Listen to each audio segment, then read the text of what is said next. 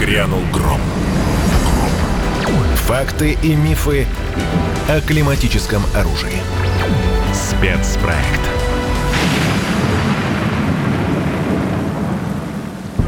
попытки создать климатическое оружие делаются, и такое оружие уже существует. Разработки себе могут позволить в этом направлении только передовые государства. У человечества нет таких энергий, чтобы управлять климатом на Земле. Существует некая организация в центре Москвы, сотрудники которой могут нажать на кнопку, и над комсомольской правдой пойдет дождь. Да.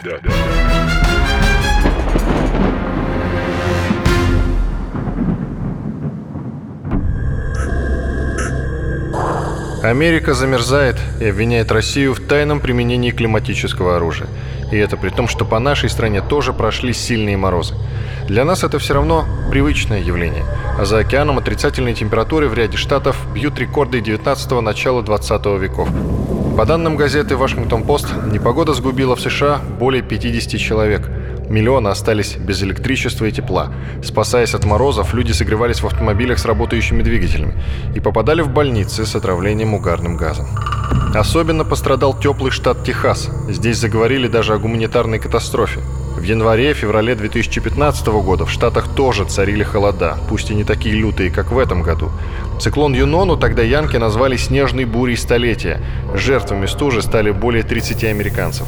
Закрывались школы, не ходили поезда, отменялись тысячи авиарейсов.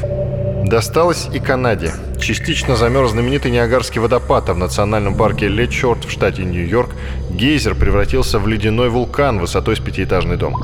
Тогда-то к профессору Алану Робоку из университета Радгерса в Нью-Джерси обратились за консультацией аналитики ЦРУ. Могут ли иностранные государства вызвать морозы, снежные бури и наводнения? Явный намек на Россию. Также их интересовало, что если США будут контролировать чей-то климат, узнают ли об этом. ЦРУшники обратились точно по адресу. Робок – климатолог с мировым именем. Занимается геоинженерными технологиями, способами воздействия на климат в целях его улучшений. Профессор ответил, что любые попытки вмешаться в погоду в крупном масштабе будут обнаружены наукой. О своем разговоре Робок сообщил журналистам Daily Mail. Появилась статья «Может ли Россия контролировать климат?». Руководители ЦРУ опасаются, что враждебные страны пытаются манипулировать погодой в мире. Интерес бдительного ЦРУ к возможности климатического удара русских 6 лет назад можно объяснить хотя бы логически. В Штатах тогда лютовали морозы, в России, наоборот, зима была теплой. Но в этом году по России тоже прошлись рекордные морозы, метели и снегопады. Снегом занесло даже автотрассу Таврида в теплом Крыму, не говоря про другие регионы России. Страдает от снежной непогоды и Европа. Турция, Египет, Израиль. Что-то неладное творится сейчас с климатом по всему миру. Часть первая. Судя по той информации, которая уже много-много лет просачивается из-за рубежа, мы можем сегодня говорить, что попытки создать климатическое оружие делаются, и такое оружие, похоже, уже существует. Виктор Баранец, военный обозреватель «Комсомольской правды». Но чтобы вы не подумали, что я говорю ни о чем, давайте обратимся к некоторым фактам. Итак, вы знаете, что на Аляске есть очень загадочный американский объект, который называется ХАРП. Вот этот вот объект от цели и назначения которого американцы не признаются, его иногда называют поваром погоды. В чем там суть? А суть заключается в том, что при определенных, сказать, облучении нашей земной поверхности или, скажем так, воздушной сферы над Землей, можно создавать определенные температуры, варьировать облака, тучи, вызывать дожди, ураганы, смерчи, цунами и так далее. Все эти вещи уже давно и много раз описанные учеными, физиками очень многих стран мира. Что касается американцев, они категорически отказываются от этого. Давайте определимся сразу, что все теории по поводу климатического оружия, они конспирологические. Иван Коновалов, политолог, военный эксперт. Поскольку на самом деле, конечно, нет сейчас возможности ни у одного государства, самого передового, самого технически развитого, возможности управлять климатом, а, естественно, использовать его и как оружие. Другое дело, что разработки себе могут позволить в этом направлении, опять же, только передовые государства. Таких государств не так много. Соединенные Штаты, Россия, Китай, Европа, но Европа как объединенная Европа. То есть э, европейские государства сами по себе отдельно, конечно, в этом направлении работать не могут. Поэтому говорить о том, что Существует климатическое оружие? Существуют ли возможности влиять на противника через определенные такие инструменты, как, например, устраивание цунами или ураганов, или снегопадов? Нет, об этом мы сейчас говорить, конечно, не можем. Но другое дело, что уже 20 век показал, что существуют возможности, когда на определенном этапе и с определенными затратами можно использовать климат погоду для достижения каких-то целей. Ну, например, это было во Вьетнаме. Это, конечно, так называемая операция «Шпинат», которая была проведена в конце 60-х годов во Вьетнаме американцами. Павел Пряников, историк, основатель телеграм-канала «Толкователь». Там существовала в Северном Вьетнаме, называлась тропа Хашимина. Это такая грунтовая дорога, которая вела под джунглям, скрытая кронами деревьев. Трудно ее было обнаружить самолетов, вертолетов. По ней переносили оружие, раненых. И, в общем, такая главная а, артерия была во время войны. И американцы с помощью веществ определенных, а, йодистого серебра, а, смогли сконцентрировать большие тучи над этой тропой Хашимина. Пролились огромные дожди, которые лили почти неделю. Такого не бывает никогда в климате климате Вьетнама. То есть там дождь прошел, там 3-4 часа какой-нибудь муссонный, и обратно солнышко. Причем это было в такой в сухой сезон. Тропу эту размыло, и на несколько месяцев эта транспортная артерия была непригодна для того, чтобы по ней не то что проезжать, а переносить какие-то тяжести. Это был вот такой первый наглядный урок. Эксперименты проводились всякие. Николай Шам, в начале 90-х заместитель председателя КГБ например, Соединенные Штаты Америки, проводили эксперименты опыления гигантских территорий угольной пылью. Ну, для каких целей это делалось? Понятно, как говорится, когда в атмосферу вводится какое-то инородное тело, в данном случае тот же графит, то, естественно, температурная обстановка там начинает меняться. Почему? Потому что графит, как говорится, он коллекционирует тепло, создается какая-то зона тепла, а раз создается зона тепла, значит, меняется атмосферное давление, а раз меняется атмосферное давление, значит, начинает меняться траектория движения вот этих воздушных потоков. Такие работы проводились, но это как бы косвенно имело отношение к климатическому оружию. В лабораториях, может быть, в закрытых лабораториях какие-то работы проводились в данном случае, но говорить о том, что где-то в какой-то стране была создана именно действенная система влияния на климат, ну, управления погодой, я такими данными не располагаю. Оно существует, оно было разработано еще в середине прошлого века. Евгений Тишковец, ведущий специалист Центра погоды ФОБОС. СССР был впереди планеты всей. На сегодняшний день, конечно, мы все это забросили. Американцы продолжают, мало того, что они украли у нас очень много этих технологий, в 90-е в лихие, они продолжают э, это, эти программы, это самые закрытые программы Министерства обороны по перспективным технологиям, вооружениям и так далее. Вот. И они периодически этим балуются. Ну, приведу элементарный пример. Югославия. Когда начались бомбардировки э, союзнической э, авиации НАТО, э, значит, стояла пасмурная сырая погода с низкой облачностью, с дождями, которая абсолютно убивает эффективность наведения высокоточных ракет практически до нуля. Потом над Европой вдруг неожиданно на два месяца встал блокирующий антициклон, чего в принципе не может быть. Обычно они живут 5-7 дней. Потом идет смена на циклон, и два месяца стояла идеальная погода. Дело в том, чтобы управлять э, атмосферными процессами, надо не забывать, что мы находимся на Земле и вообще в нашей Вселенной действуют везде только одни законы, законы физики.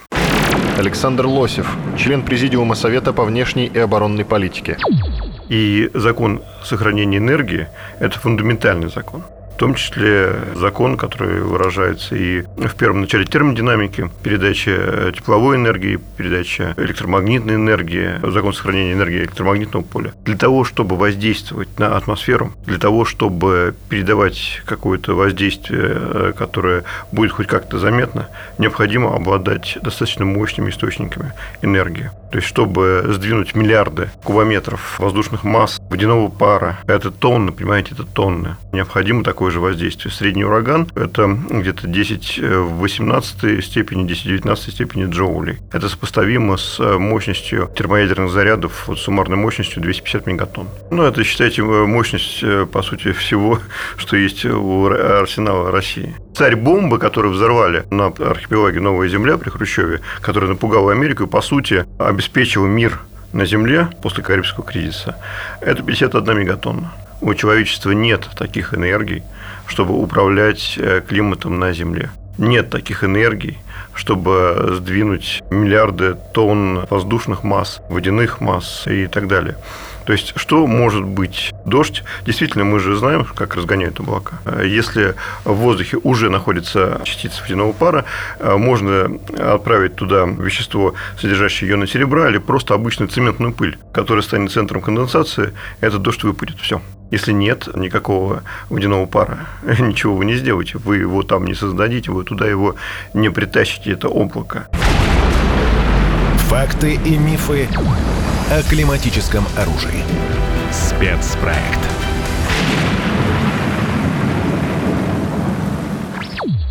Часть вторая.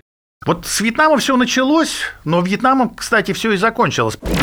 Иван Коновалов, политолог, военный эксперт потому что все, что делали американцы, а они делали это совершенно бесконтрольно, они делали это как хотели, это вызывало постоянную критику. Это для самих американцев вызвало тоже такую как бы контрреакцию в самой стране, внутри. Потому что помимо того, что американцы много чего там плохого натворили во Вьетнаме, вот это уже влияло не просто на климат во Вьетнаме, Вьетнам же, вы представляете, это же узкая полоса вдоль берега. На климат Таиланде, на климат Камбоджи, на климат Китая, на все это, это влияло на огромный регион. Соответственно, это и была реакция международного сообщества.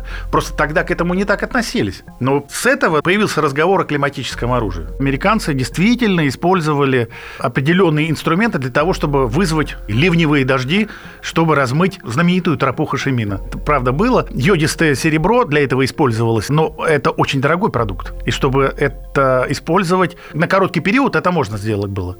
Но чтобы использовать это как оружие, вызвать один дождь а, над тропой Хашимина, это стоило столько же, сколько, например, пролет 100 бомбардировщиков над территорией Северного Вьетнама. Ну что дороже?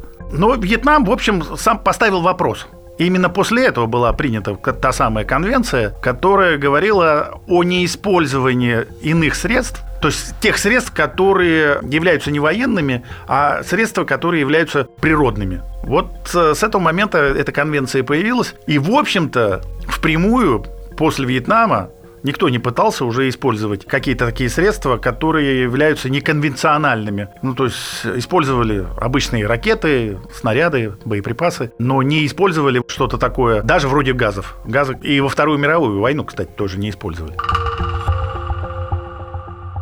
знаменитой операции. Кто ее называет шпинат, кто папая, вообще по-английски папая. Операции у нас ее переименовали операцией шпинат. Павел Пряников, историк, основатель телеграм-канала «Толкователь». Это было первое проявление. Оно, конечно, испугало. Испугало Советский Союз, испугало крупные страны, соседний Китай, который понимал, что с ним то же самое может случиться. И даже испугал союзников Америки, это Францию и Англию, которые понимали, что они могут быть уязвимы, как океанические страны. И главное, что, как говорили ученые того времени, это был слабо управляемый процесс. То есть нельзя его было в какие-то строгие рамки отвести, что, скажем, вот только на этих 100 квадратных километрах и будет лить дождь. Он может лить на тысячи тысячи квадратных километров, или наоборот в какой-то точке 2 квадратных километра, куда прольется 300 миллиметров осадков. Это привело к тому, что сначала в 1977 году ООН приняла резолюцию о запрещении климатического оружия, и не просто оружия, а даже разработок в этой сфере. А в 1978 году появилась конвенция по недопущению изменений искусственного а, климата, которую подписали все ведущие страны мира, в том числе СССР. Они не запрещены. Те страны, которые подписали эту конвенцию, они не используют их. Иван Коновалов, политолог, военный эксперт. Но это не значит, что разработки в этом направлении не ведутся. Очевидно, что и надо их вести, потому что это ведь та же самая вещь, как ядерное оружие. Исследования в этой области никто не остановит, потому что они нужны человечеству. А вот применить их против человечества это другой вопрос. Политическая воля государства, которое а, контролирует те или иные разработки и ставит задачи использовать их во благо либо своей страны, а в перспективе и для человечества, это одно. А государство, которое ведет а, разработки в этой области и готово их использовать против своего условного противника и потенциального или настоящего противника, это второй вопрос. Но вы посмотрите, вот самый хороший пример ядерное оружие. Его кто-то применил, но стран, которые им обладают, все больше. Так ведь? Но никто его не применяет. Вот здесь то же самое в климатическом оружии. Я бы говорил не о климатическом оружии, я бы говорил о разработках в области управления климатом. Их можно использовать как во благо, так и во вред. Но учитывая систему контроля за ядерным оружием, я думаю, что ее точно так же нужно такую же систему распространить и на все, что связано с управлением климата. Посмотрите, тот же самый Техас, о котором вы упоминали, климатическое оружие. Ну, сколько там погибло? 60 человек? 60. Но не 60 миллионов. Ну, какое же это оружие? Это неэффективность. Знаете, Александр Лосев, член Президиума Совета по внешней и оборонной политике. Ну, для этого есть когнитивное оружие, это гораздо проще. Соцсети вам принесут смуту гораздо быстрее и проще. Вспомним арабскую весну, вспомним протесты в Гонконге, вспомним Белоруссию. И Франция, и Германия, и Штаты, естественно, имели исследовательские структуры, которые пытались найти технологии воздействия и влияния. Николай Шам, в начале 90-х заместитель председателя КГБ. На чем это все базировалось? Вот эти вот все технологии. Ну, например, лазерное облучение. Вот создавалась установка какая-то, выводилась, как говорится, в атмосферу на каком-то носителе, и начинали этим лазером обрабатывать соответствующие районы близлежащие. На предмет чего? На предмет того, чтобы каким-то образом воздействовать на атмосферу, на воздух. Это, допустим, лазер. Использовалась плазма, использовались различные электромагнитные излучения. И все это проводилось в рамках экспериментов, проводилось в целях найти режимы, которые позволяли бы на достаточно солидных расстояниях производить какие-то влияния, создавать какие-то флуктуации. Такие работы проводились. Их много было таких работ. Но опять же, я повторяю, выйти на создание действенных видов оборудования, которое бы действительно...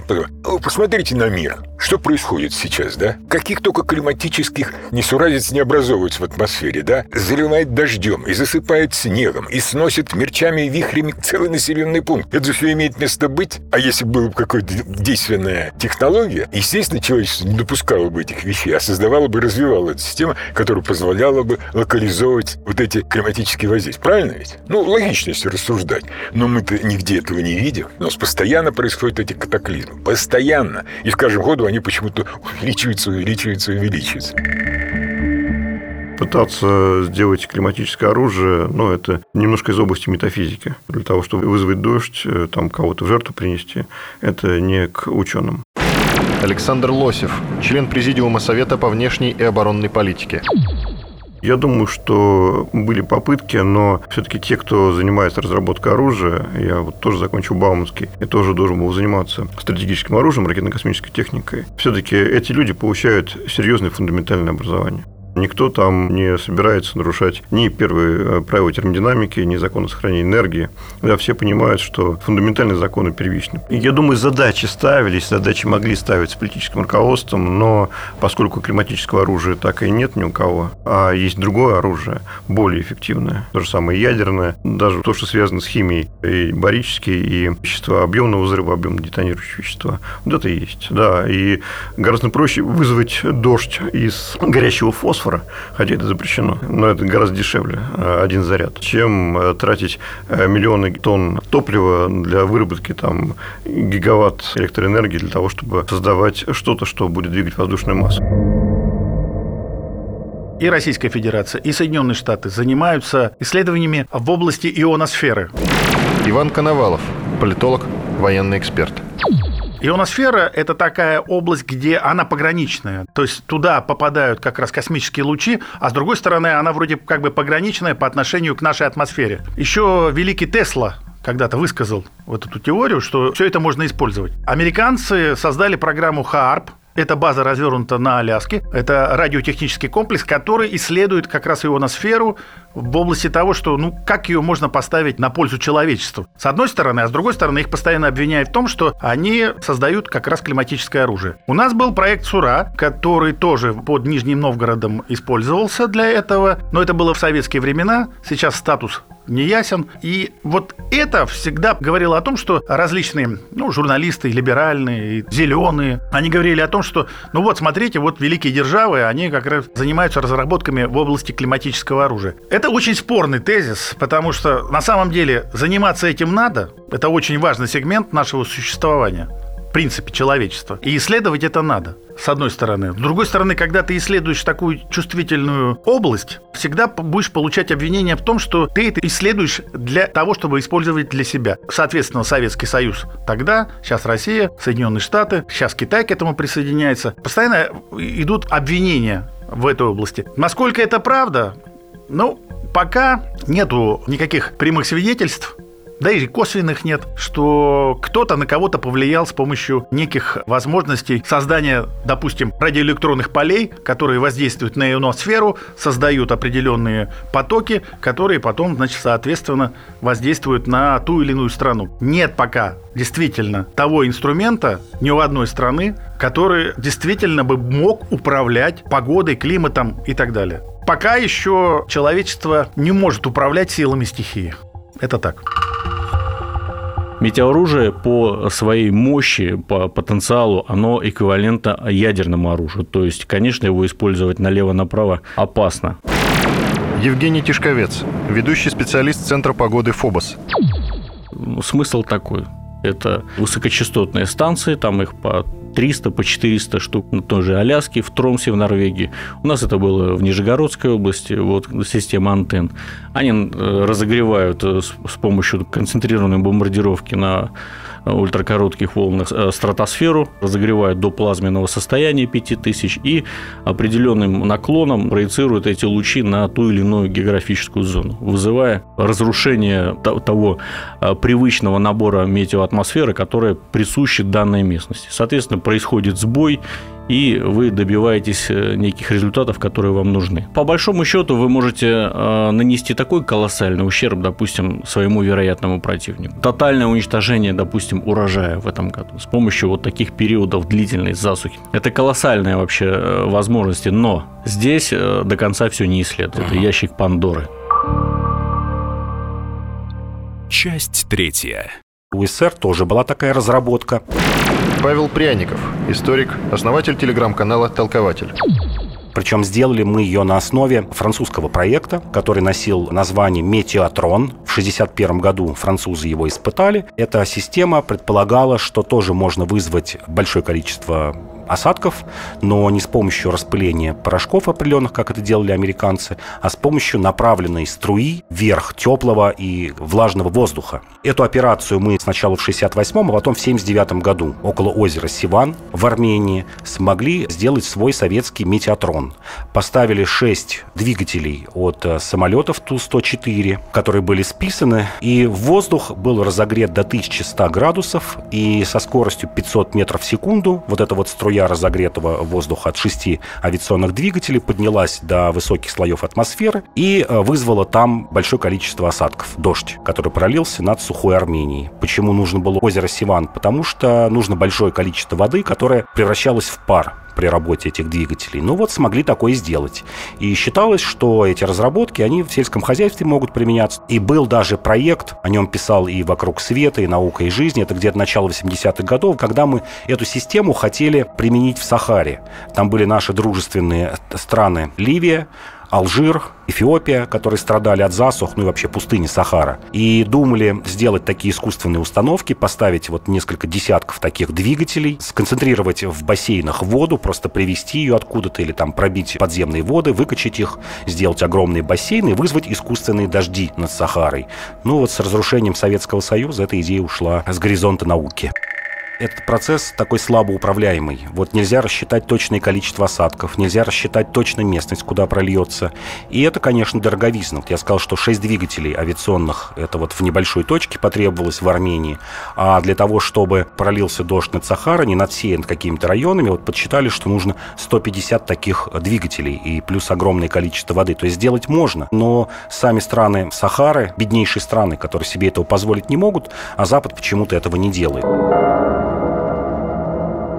Еще с советских времен есть у нас такой городок Саров, где тоже ученые занимались вопросами влияния на погоду, управления этой погодой. Виктор Баранец, военный обозреватель «Комсомольской правды». Я уже не говорю вам, дорогие друзья, о таком примитивном факте, когда вы знаете, перед парадами Победы иногда вылетают самолеты, сбрасывают определенный порошок, и тучи обходят Москву стороной, где-то идут жуткие летние дожди, а Красная площадь залита солнцем, и ничего нет. Но что касается Сарова, то мы вот достаточно серьезно продвинулись в советские годы. Но когда рухнул Советский Союз, то этот центр был заброшен. И я помню воспоминания начальника этого центра, доктора, лауреата госпремии, доктора технических наук, который с заржавым топором сидел в кустах, сторожа те антенны, потому что бомжи вырубали металлические конструкции для того, чтобы сдать их на утиль. Любые климатические процессы, да, человечество хоть и плохо их прогнозирует, но, по крайней мере, за ними наблюдает. Александр Лосев, член Президиума Совета по внешней и оборонной политике можно понять, как возникают ураганы, как возникают цунами, как возникают циклоны и антициклоны. Здесь э, мониторинг ведется. И если вдруг э, возникает циклон там, где он не должен возникнуть, или возникает э, торнадо там, где оно не должно возникнуть, и при этом используется энергия, которая тоже возникает как бы ниоткуда, то понятно, что это уже какое-то воздействие. Воздействие, ну, там, ядерная накачка, там, ну, вот, есть же лазеры боевые, то, что разработки космического оружия, ядерный заряд дает энергию для лазера. Но, опять же, у человечества пока нет технологий для того, чтобы такое делать на Земле. Я много лет работаю с одной командой. У них есть оборудование, есть технология, с помощью которой они влияют на климат. Николай Шам, в начале 90-х заместитель председателя КГБ. Там есть такой специалист, ученый, у которого давно еще в начале 90-х годов родилась идея, каким образом можно создать технологию, которая бы позволяла влиять на климат. Основная цель, правда, их технологии, их оборудования, для чего она делалась? Она делалась для того, чтобы создавать искусственно осадки. Потому что, ну, засуха. Куча проблем возникает в определенных регионах страны. И вот они создали такую технологию. Сотни работ по стране проведены с помощью этой технологии. Но со стороны государственных структур интереса к этой теме нет. Ну, то есть вы, в принципе, сейчас рассказали, что климатическое оружие существует, и нек- некая группа людей даже пыталась ее на, на государственном уровне пролоббировать. Да. Но это мы говорим не о климатическом оружии. А как? Мы говорим о технологии и оборудовании, которое позволяет локально влиять на погоду в том или ином регионе. Причем регион, он может быть в радиусе и 200, и 300 километров. И вот в этом регионе эта технология позволяет создавать управляемую погоду. Что это такое? Это специальное излучение. Вот они нашли определенный диапазон частот. Вот у них есть генератор, который производит эти частоты, и есть антенная система, через которую это излучение идет в ионосферу. Это определенный диапазон, это их ноу-хау, это их диапазон, который они нашли. И вот у них стоит оборудование. И вот, допустим, появляется заказчик, который вдруг услышал об этой технологии, по собственной инициативе пришел к ним и попросил, в такие-то сроки вы мне обеспечите достаточное количество осадков в моем регионе. И заказчик, как говорится, легализуя эту тему, получает систему, которая позволяет им в их регионе сделать нужную погоду. И вот они таких работ проводили в разных регионах страны, особенно в засушливых. По другим странам они проводили работы. Технология работает. Вот у них одна установка стоит. А если представьте себе, вы поставили на территории России три таких установки. Одну на Дальнем Востоке, одну в Москве и третью в районе Выборга. Все, у вас в руках появляется инструментарий жесткого регламента погодных условий по всей территории страны. То есть вы сейчас мне рассказываете, что существует некая организация, которая Да. располагается в неком помещении. Да. Она работает официально, она не вне закона. Нет, нет. Сотрудники которой могут нажать, я условно, на Да. кнопку, Да. и над комсомольской правдой пойдет Да. дождь. Да. Причем эта технология позволяет не только вызывать дождь. Эта технология позволяет убирать наоборот. То есть, допустим, если у вас заливают водой, опять же, эта технология позволяет убирать эту облачность и как бы делать погоду без дождей. То есть они воздействуют на ионосферу. Они проводят активацию ионосферы. Они меняют там вот эти вот электромагнитные составляющие, которые возникают там.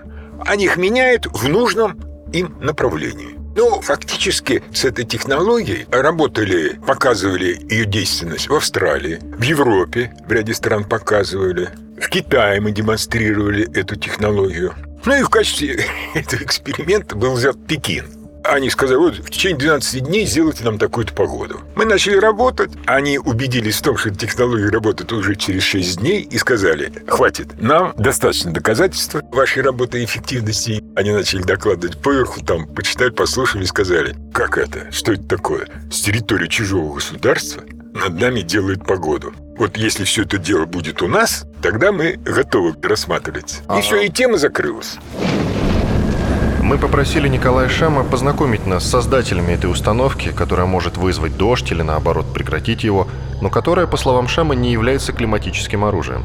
Он пообещал с ними связаться. Через несколько дней Шам передал нам, что от интервью они категорически отказались и попросили вырезать из его слов все упоминания, которые хотя бы косвенно на них указывают. Аналогичная ситуация однажды произошла и с полковником Виктором Баранцом. Но переходим к одному из забавнейших фактов. Лет 10 назад ко мне приходят два ученых, я проверил, доктора наук, там, геофизических и так далее, которые ошарашили меня сенсацией. Мы создали пушку, которая вызывает дождь.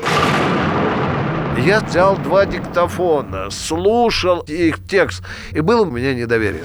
Но я посмотрел, они принесли удостоверение лауреатов премии. Но меня больше всего поразило то, что шейхи многих богатеньких стран выдавали им благодарственные письма и на своем языке, и на русском за то, что они помогли оросить такую-то площадь, что они вызвали дождь и спасли эти сельскохозяйственные... Это все было. Я не поверил. Я вызвал переводчиков арабистов. Все правильно, печать соответствует, посольство, все соответствует. Я написал это интервью и решил его понести на утверждение главному редактору. Главный редактор говорит, Виктор, все прекрасно, осталось сделать последнюю вещь. Поехать и стрельнуть из этой пушки. Когда я предложил моим ученым, они сказали, нет, это невозможно. И материал, в общем-то, не вышел. Есть процессы естественные, на которые мы не можем влиять, мы можем только спастись. Александр Лосев, член Президиума Совета по внешней и оборонной политике.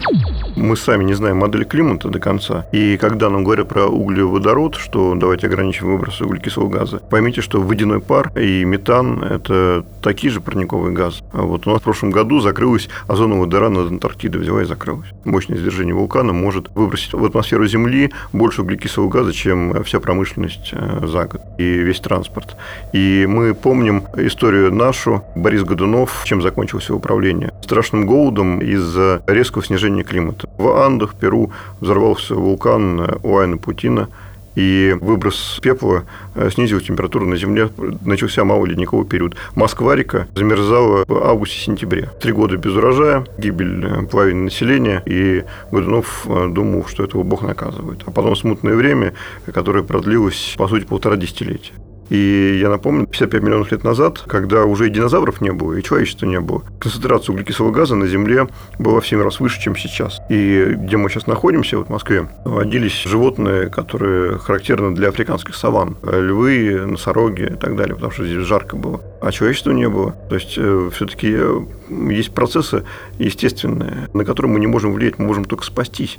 Все, что должно делать человечество, это прогнозировать неблагоприятные явления, искать возможность для того, чтобы спастись от этих явлений. И если эти засухи, например, угрожают урожаю и угрожают голодом, да, надо придумать, каким образом орошать поля и где еще выращивать и какие технологии агропромышленные должны быть, чтобы бороться с засухами.